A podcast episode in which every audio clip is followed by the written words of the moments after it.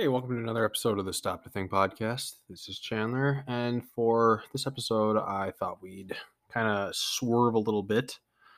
The last couple episodes have been kind of focused on more philosophy, psychology, meh kind of stuff.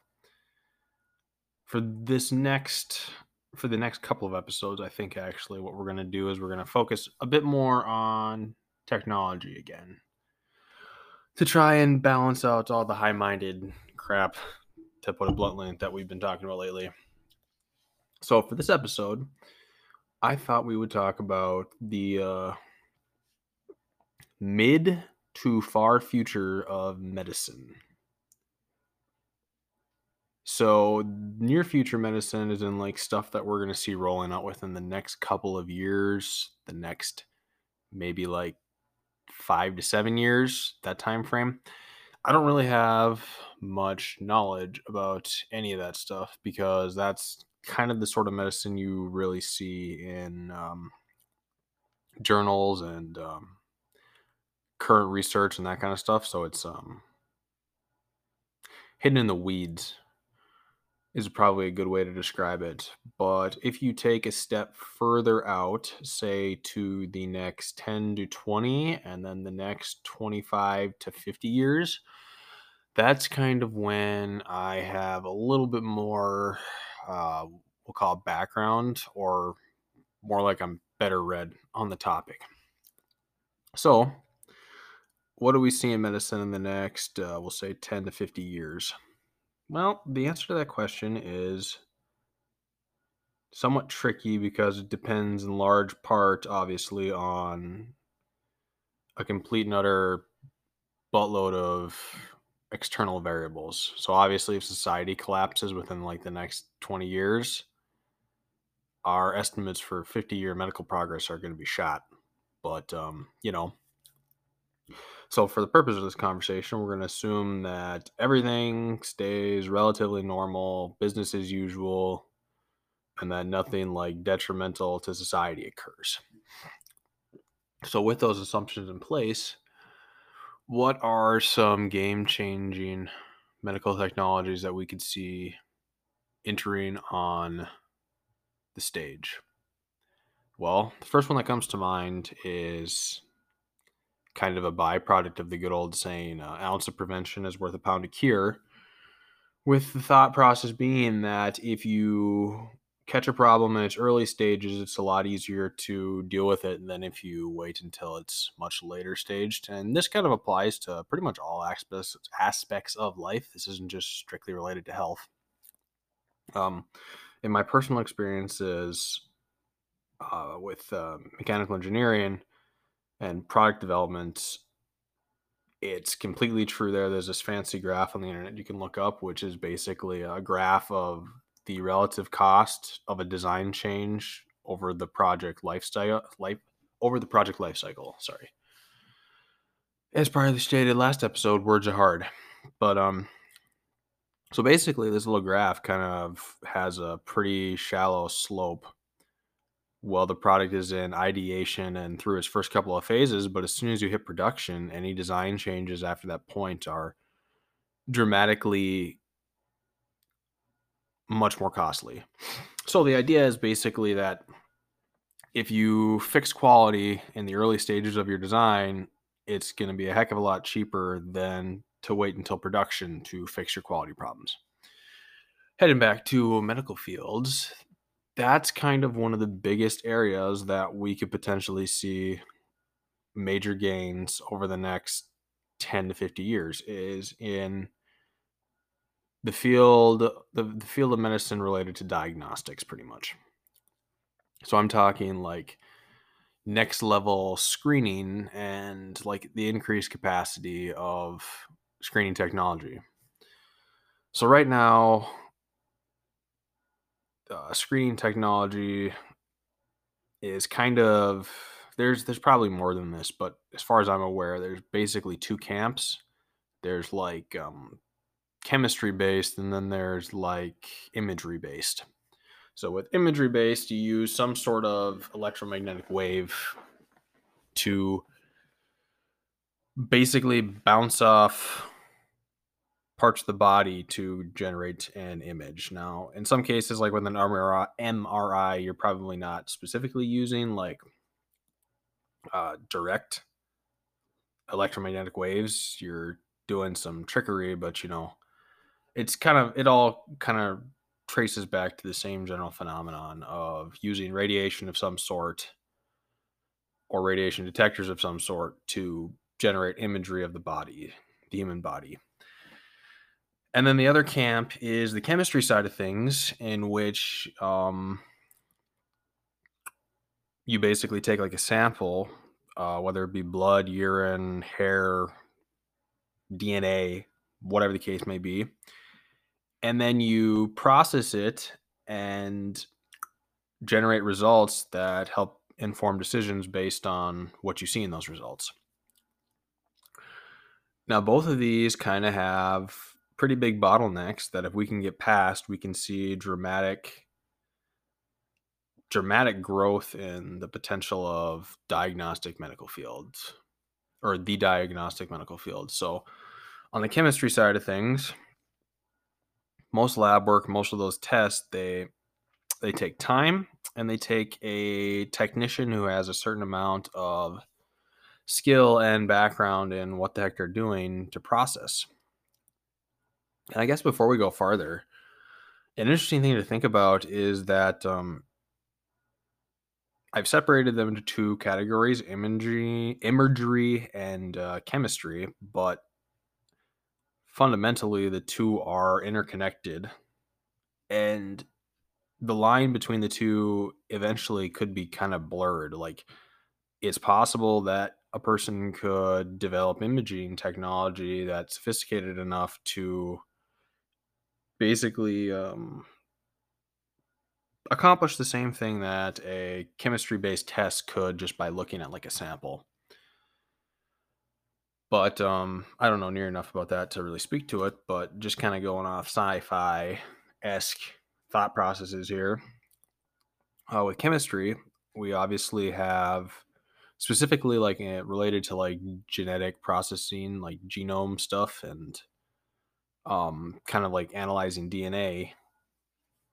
We have a pretty big bottleneck because processing and gathering that data requires kind of like a painstakingly long process and a large amount of equipment. So, um, once again, no expert, but from how I understand the process, like in the case of DNA sequencing or whatever, you basically take a DNA sample and then you have to do some chemistry on it to get the DNA into a readable state. And then at that point, you run it through a machine that goes through and counts all of the various uh, uh, what are they called base pairs on the DNA and then the sequence in which they appear. And I think there's millions of them. I don't remember. It's been what now? It's been about a decade since I've taken a biology class, so it's been quite a while number of base pairs in human genome. So there's 3 billion base pairs in the human genome. So what that basically tells you is that when you're going to sequence someone's DNA, what a machine has to do is first someone has to prepare the sample, and then the machine has to go through and read off 3 billion basically bits of data at least. Like there's 3 3 billion data points that have subsequent data characteristics related to them that a machine has to go through and process. So that takes time and it's probably expensive because I'm sure any machine that can go through 3 billion of those has to cost quite a bit. And the end result is, of course, that um, a doctor is kind of forced to a certain extent to be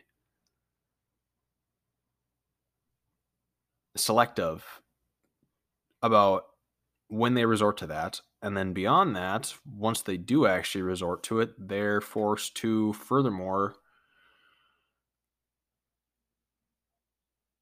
automatically subject their uh, patient or their patient's insurance, whatever the case may be, to the cost of bringing in that kind of machine. So, person background, of course, all of you are probably aware of this, but the DNA is basically the blueprint of the human body. And so anyone in engineering, mechanical engineering at least, I would think civil too, kind of knows that like when you have a problem with a product or something you've designed, one of the first things to look at is the blueprints of the design to figure out if there's any inherent flaws in the blueprints and what could potentially be done to fix those. And up to this point, doctors are kind of limited from having that option with DNA because of the amount of time and resources that it takes to go through and process it and to get that information to make it available. So that's potentially one area in which massive improvements could be made to um, speed up the diagnostics process is further automation of medical machinery that basically enables people to um, you know rapidly collect the data required for the DNA and then I'm going to talk about this a little with imaging imaging too but um, it's especially useful at this point, at this juncture, as AI, artificial intelligence, becomes more and more prevalent. It um, kind of allows like massive amounts of data processing to be offloaded from humans into machines. And it's at this point that you can kind of see something beautiful that a person doesn't really realize unless they stop to think about it. But um, so there's this Pareto principle. We talked about this before. Uh, I've referred to it as diminishing returns. It's kind of the same general idea, and the idea is that um, 80% of your results come from 20% of your effort, and the remaining 20% of your results come from 80% additional effort. So basically, a little bit of work will get you most of the way there, and then it takes a lot of work to get that last 20%. So this is kind of an example of diminishing returns. So for the first, now we could break it up mathematically however you want, and it kind of depends on your diminishing return curve exactly. But point I'm getting at here is that um, what's interesting about this is in regards to human productivity the top 20% of humankind is likely producing 80% of the results if we believe the Pareto principle, the diminishing returns principle, to be true.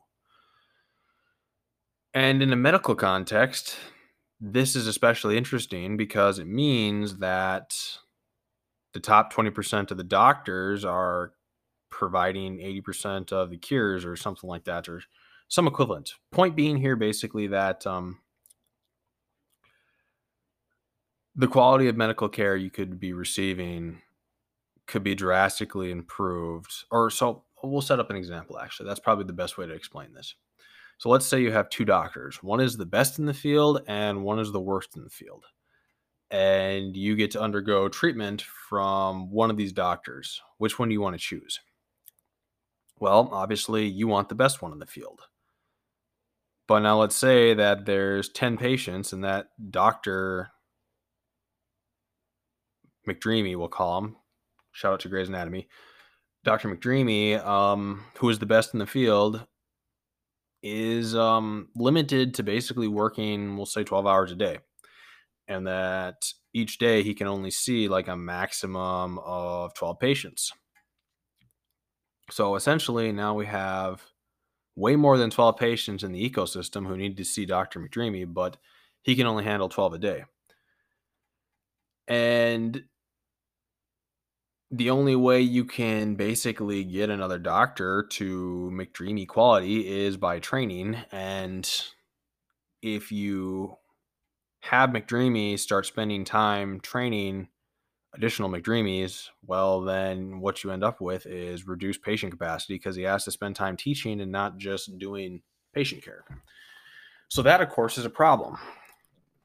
And that is one area, one solution that AI can perhaps provide is if you can create an AI that has the aggregate knowledge of all of the best doctors in the field of medicine, and then have this AI basically duplicated and providing all patient care, what you end up with is a situation in which you have the absolute best doctor in existence tending to every single patient in the medical system.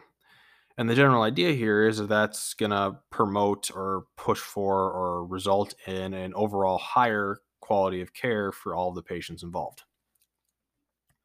So that's kind of one example where um, AI can kind of come in with this genetics thing, genome analysis, and really all chemistry based testing in general because all the data that's generated from the countless tests that are being run at progressively faster rates can be correlated with the illnesses that the patients who are generating the data have.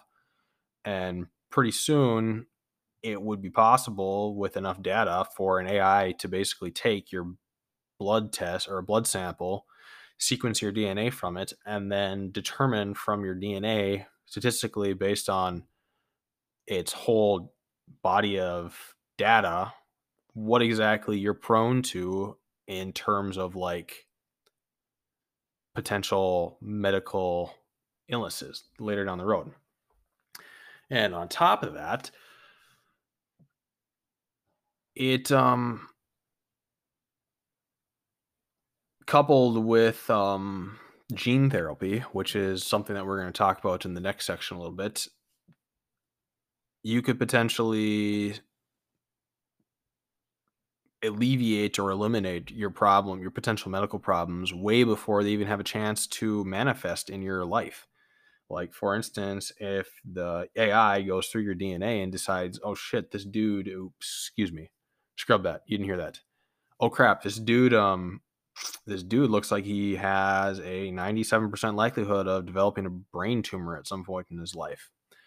Well, then the AI could go, hmm, so how could we fix that? Well, if we switch this base pair around and we do this and that, and we tweak this here and we tweak that there, we can drop that likelihood from the 90s to like the single digit percentages. And so then through gene therapy, the I could devise some sort of special customized vaccine just for you that would basically rewrite your whole entire genetic code throughout your whole entire body to alleviate slash eliminate all the potential um, diseases you might come across in your in the remainder of, during the remainder of your life. So that's kind of one example of like you know how as we are able to scan more and more stuff and gather more and more data and use AI to analyze this data, the possibilities of what we can do with it grow exponentially because instead of just having guesses, we have concrete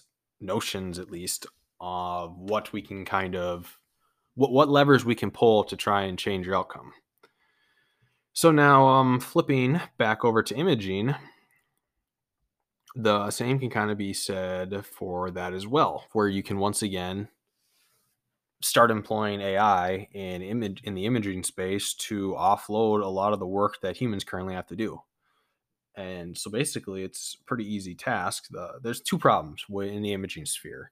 The first problem is that imaging technology is incredibly expensive. So, like, yeah, sure, you can get like an ultrasound machine for maybe, actually, don't even know what they cost. Give me a second. I'm to Google it. How much does a ultrasound machine cost? Ultrasound machine and GE Healthcare. The odds of them actually listing the price on their website, I'm thinking, is probably also going to be in the single digits. Yep, looks like they want them to contact. Looks like GE wants people to contact them directly if they want imaging data. Okay, so it looks like the average price of an ultrasound system is around $115,000 with low end systems costing 25,000 and high end systems costing upwards of 250,000. So therein lies a major problem with imaging technology. Ultrasound systems are about as simple as it gets. You're basically, from what I understand, using sound waves and how they respond when they bounce off certain materials to generate an image of whatever you're ultrasounding. If that at the low end, cheapest possible side of the spectrum is costing $25,000, yeah, like that's absurd. That is truly, completely, and utterly absurd. Because first, like, oh my gosh, I'm just now that I've actually now that I actually know how much those cost, I'm kind of like flabbergasted. Because on one hand, it kind of makes sense now why ultrasounds have to be so expensive. Because if you're paying that much money, two hundred fifty thousand dollars for a machine, you got to charge a lot if you're ever going to recoup your losses on buying it. But beyond that, like with in the case of an ultrasound, in addition to the machine itself, you obviously need like a trained technician and the gel stuff that goes on when you're using an ultrasound and all that junk, which just adds to the overall cost of the whole entire system being used. And so your end result, of course, of doing this is that you have a bottleneck. There is a limit to um, to how much scanning you can possibly do because of how expensive it is and how difficult it is to run the stuff.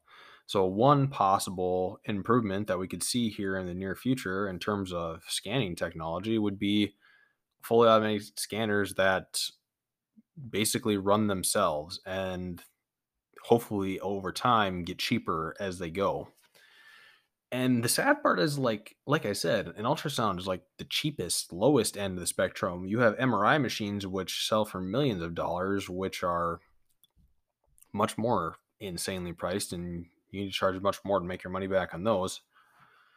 But um getting back to on point here,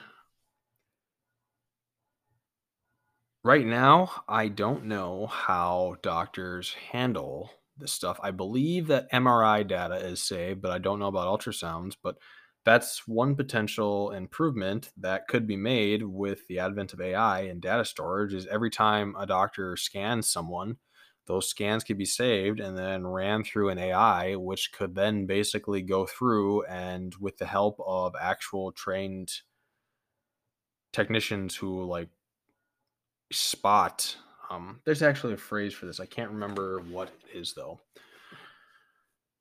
Radiologists? No, I don't think that's right. It might be. That might just just be for X-rays, but the field of medicine devoted to basically looking at imagery and identifying potential issues. So um, you could use your imagery to basically scan all these people, and then once you scan them, you could download this data into an AI, and then have an AI basically do its thing and run through with the help of humans to train it all of the scan data. And then eventually doing this enough, the AI would develop the ability to start identifying issues that um, are problems, like we'll say tumors or clots or whatever scan people look at, I guess. So you could train an AI to do this for you, and then that AI once again could become the best AI at identifying problem areas on scans in the world. And then the AI, AI could basically be funneled all of the scan data from the whole entire country and do all the analysis. So basically, you're guaranteed that you have the best possible doctor looking at your scans so that if there's something wrong with them, you will know about it. And of course, over time, once again, hopefully, as scan technology continues to develop, imaging technology continues to develop, hopefully the price of that will go down, which will generate, make it more feasible to have scans. And that's kind of like, in addition to like the sequencing we mentioned earlier, that's kind of the other prong of this whole entire like diagnostics part of medicine that we could potentially see in the near future is that um, imaging could turn from something that's like done on a necessity basis, like basically, like for an example, using the brain tumor case, say you've been having a headache for the last couple of months and it's getting progressively worse and you have some accompanying dizziness some nausea some um, pressure differences like it hurts more in one position than the other. So you go in and you tell your doctor about this and then um you know during your yearly physical and your doctor's like uh sounds like you just have a migraine. And so then he basically tells you if it gets worse come back and we'll take another look. So now, as opposed to the current system, all right, it take uh, retract, rewind a couple seconds, come back, we'll take another look, and then we'll schedule an MRI if we think we need it. So now, in the current system, an MRI is scheduled like the the, the supply of available MRIs is so low, such that um, a person basically like has to get on the calendar and has to show up on that date and get the scan. And if you you could have a life threatening condition and there might be a system in place to bump people to the front of the list, but every time you bump a person to the front of an MRI scan list, you push people back who might also have the same potential life threatening issue that needs to be scanned. And so it's kind of a shit show. Is gosh, I'm really doing bad with the cussing today. Uh, retract that last one too. Um, basically, um, if you have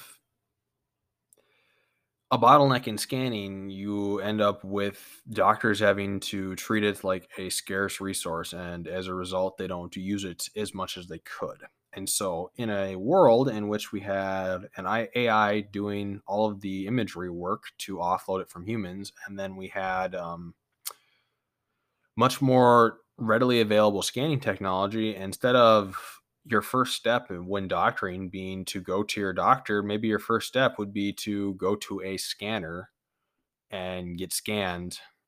And then after you're scanned, your scan info would be run through like diagnostics. And then at that point, you would actually meet with your primary care provider for the first time to actually go over your scan results and talk about what the machine found. So that's kind of one possibility that we could potentially see. And I think like the pinnacle of scanning technology and diagnostic technology in general would be kind of something similar to like the uh, Scanny Healy machine that you see in Elysium that was on the orbital satellite habitat thing that everyone works so hard to get to. That's pretty much the pinnacle of medical scanning technology is a system that would be non-invasive, um, capable of dealing with people who have metal implants, because that's the limiting factor with MRIs right now is the fact that they use massive magnetic fields, the likes of which you can't have anything metal in the near vicinity, or else you're going to have a very bad day.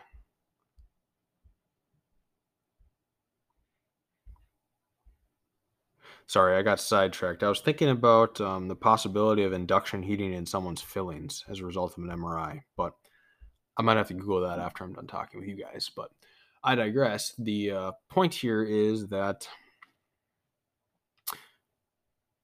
far future, so near future is basically the integration of AI into the systems and then increasing capacity would be where scanning could go.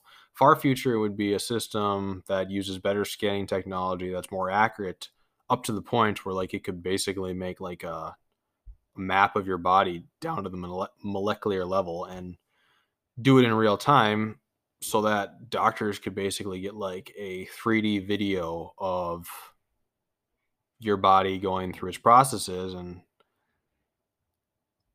I think it would technically be possible like using spectro spectro I can't even say the word the branch of science that uses the way light interacts with matter to determine the type of matter it's interacting with. Spectroscopy, maybe? I don't know. Pronunciations are hard too. The whole entire English language is kind of hard. But um long term that could be where scanning technology kind of goes, where a scanner could single-handedly do all of your testing and single-handedly diagnose whatever's wrong with you. But anyway, we're out of time for this episode. So, um, first of all, thank you for listening. This was another episode of Stop to Think. In the next episode, I think we'll continue this conversation, but we're going to go to more of the treatment end of the spectrum. So, once again, have a great day and thank you for listening.